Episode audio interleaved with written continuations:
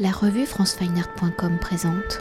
Jessica Castex, vous êtes commissaire de l'exposition Francisco Tropa, le poumon et le cœur, présenté au musée d'art moderne de Paris où nous réalisons cet entretien. Alors, exposition présentée dans le cadre de la saison France-Portugal 2022. Francisco Tropa est un artiste majeur de la scène portugaise où son œuvre, protéiforme et poétique, principalement sculpturale et également associée à de la photographie, à l'image en mouvement, à la peinture. Alors un univers singulier où l'artiste l'a construit en se nourrissant de l'histoire de l'art, des figures archaïques et modernes, des sciences et de la nature. Alors avec l'exposition Le poumon et le cœur, Francisco Tropa cherche à donner une forme aux principes créateurs qui définissent la vie, les rouages du monde et des êtres, où différents textes sont à l'origine de ce récit. Alors de l'Antiquité à aujourd'hui, quels sont justement peut-être ces textes qui ont inspiré, qui ont initié, euh, qui sont à l'origine nourris euh, ce récit et comment ces différents éléments s'imbriquent-ils pour faire, pour composer un temps au présent? Quelle est l'histoire de ce récit, le poumon et le cœur, de cette quête de la vie, de son maintien? Alors effectivement, comme vous l'avez souligné, le, travail de, Francisco Tropa a euh, se défini essentiellement euh, par euh, une capacité à produire des récits. Et en effet, euh, il a d'ailleurs dans son, son, processus euh, artistique euh, cette capacité à réaliser des projets un peu comme lorsqu'on réalise un, un, ouvrage littéraire qui va se composer de différents paragraphes, chaque, chaque projet étant un des paragraphes d'un projet général. Donc ça, c'est un peu l'architecture du projet, ça permet de, comprendre un peu comment ça fonctionne. Donc nous, on a euh, dans cette exposition, euh, dans ce parcours, euh, on a essentiellement des œuvres qui appartiennent à un grand projet. Ce grand projet qui s'appelle La moustache cachée dans la barbe. Et donc il est composé de trois paragraphes, dont le dernier s'intitule Le poumon et le cœur, et qui fait référence à une grande installation que nous présentons ici, pour la première fois en France et euh, dans sa totalité.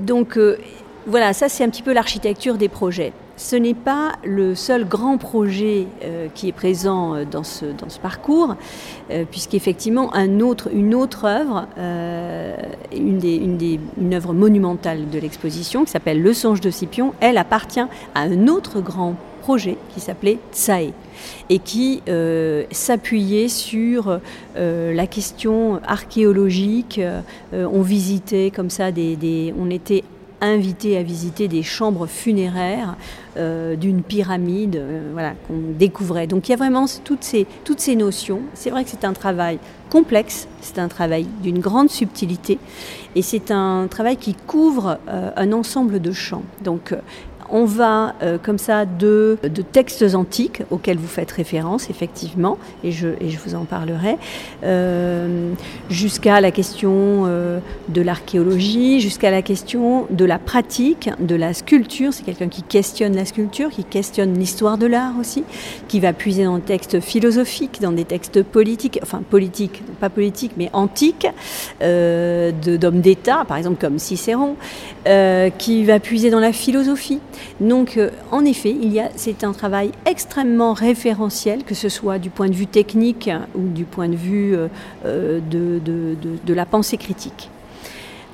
parmi les textes, parmi les textes donc de référence qui sont présents dans l'exposition, il y a celui de Cicéron, Le songe de Scipion. C'est le titre de, la première œuvre qui accueille le visiteur dans l'exposition. C'est une œuvre monumentale. Euh, le songe de Scipion, c'est un, donc un texte de Cicéron qui raconte le songe euh, du neveu de, Scipion l'Africain, qui s'était illustré dans les, guerres puniques, euh, et comment donc son ancêtre lui permet de l'emmène avec lui en songe donc dans les airs et lui permet d'avoir une vision à une certaine hauteur du fonctionnement du cosmos. Donc c'est un texte extrêmement beau qui parle à la fois du mouvement des planètes, qui parle aussi du son que ce mouvement produit et c'est intéressant pour nous parce que c'est aussi un témoignage de la manière dont les Grecs finalement dans les Grecs et les Romains, en tout cas dans l'Antiquité, comment on, on, envisageait le cosmos. Donc c'est aussi pour Francisco Tropa se retourner vers le passé, c'est une manière de mieux parler du présent. Donc ça, c'est une des premières références. Il y a ensuite une autre référence, euh, le titre qui porte d'ailleurs le titre de, la deuxième œuvre, Pantarei. Pantarei, c'est une, une citation d'un philosophe euh, grec qui s'appelle Héraclite. Euh, et Pantarei c'est un peu l'expression on ne se baigne pas deux fois dans le même fleuve ou tout coule. Et cette idée de, ça, renvoie à l'idée du temps et d'un temps circulaire et infini, sachant que dans les œuvres de, dans le travail et dans les œuvres de Francisco Tropa, la question du temps est toujours présente. Et donc on parle d'un temps cyclique qui vient un petit peu euh, prendre le contrepoint du temps linéaire euh, avec un début et une fin. Et c'est une façon aussi de, nous, de nous, interroger sur, euh, sur les cycles de la vie.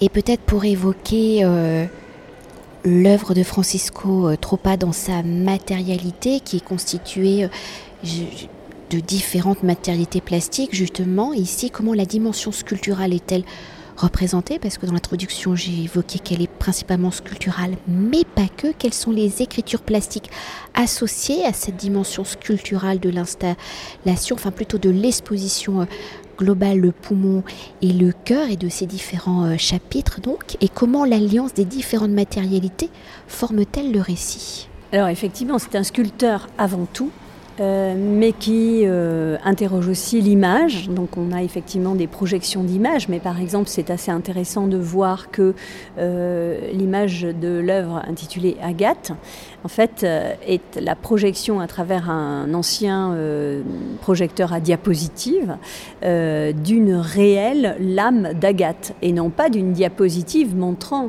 une, image d'Agathe. Donc on est déjà dans la matérialité. Donc, et, de, et dans, rentre comme ça dans le détail euh, euh, presque organique de, de, cette minéralité. Et c'est assez beau parce que ça donne une vision euh, finalement extrêmement ouverte aussi, très riche d'interprétation, qui permet à la fois de renvoyer à la question de la caverne de Platon, qui montre tous ces détails de la matière, qui euh, peut renvoyer à une sorte d'œil. Euh, voilà, donc on est dans, dans, différentes interprétations et c'est cette idée d'ouverture euh, finalement que, cultive, que cultive l'artiste. la matérialité, c'est aussi s'intéresser à toutes les techniques artisanales, à tous les savoir-faire. Et euh, on en a des exemples, euh, les casques par exemple que l'on voit dans, euh, l'installation Le poumon et le cœur sont des, sont des œuvres en céramique d'une belle facture. Il y a aussi le, le verre soufflé du firmament qui est particulièrement extraordinaire qui a été réalisé au CIRVA par, euh, par des, souffleurs et des techniciens du verre. Donc il y a chez, euh, chez Francisco Tropa un intérêt majeur pour toutes ces techniques artisanales et euh, son travail justement les ramène au centre d'une œuvre qui est à la fois conceptuelle, critique et en même temps extrêmement plastique avec une matérialité très forte. Merci beaucoup. Merci à vous. Cet entretien a été réalisé par franceweiner.com.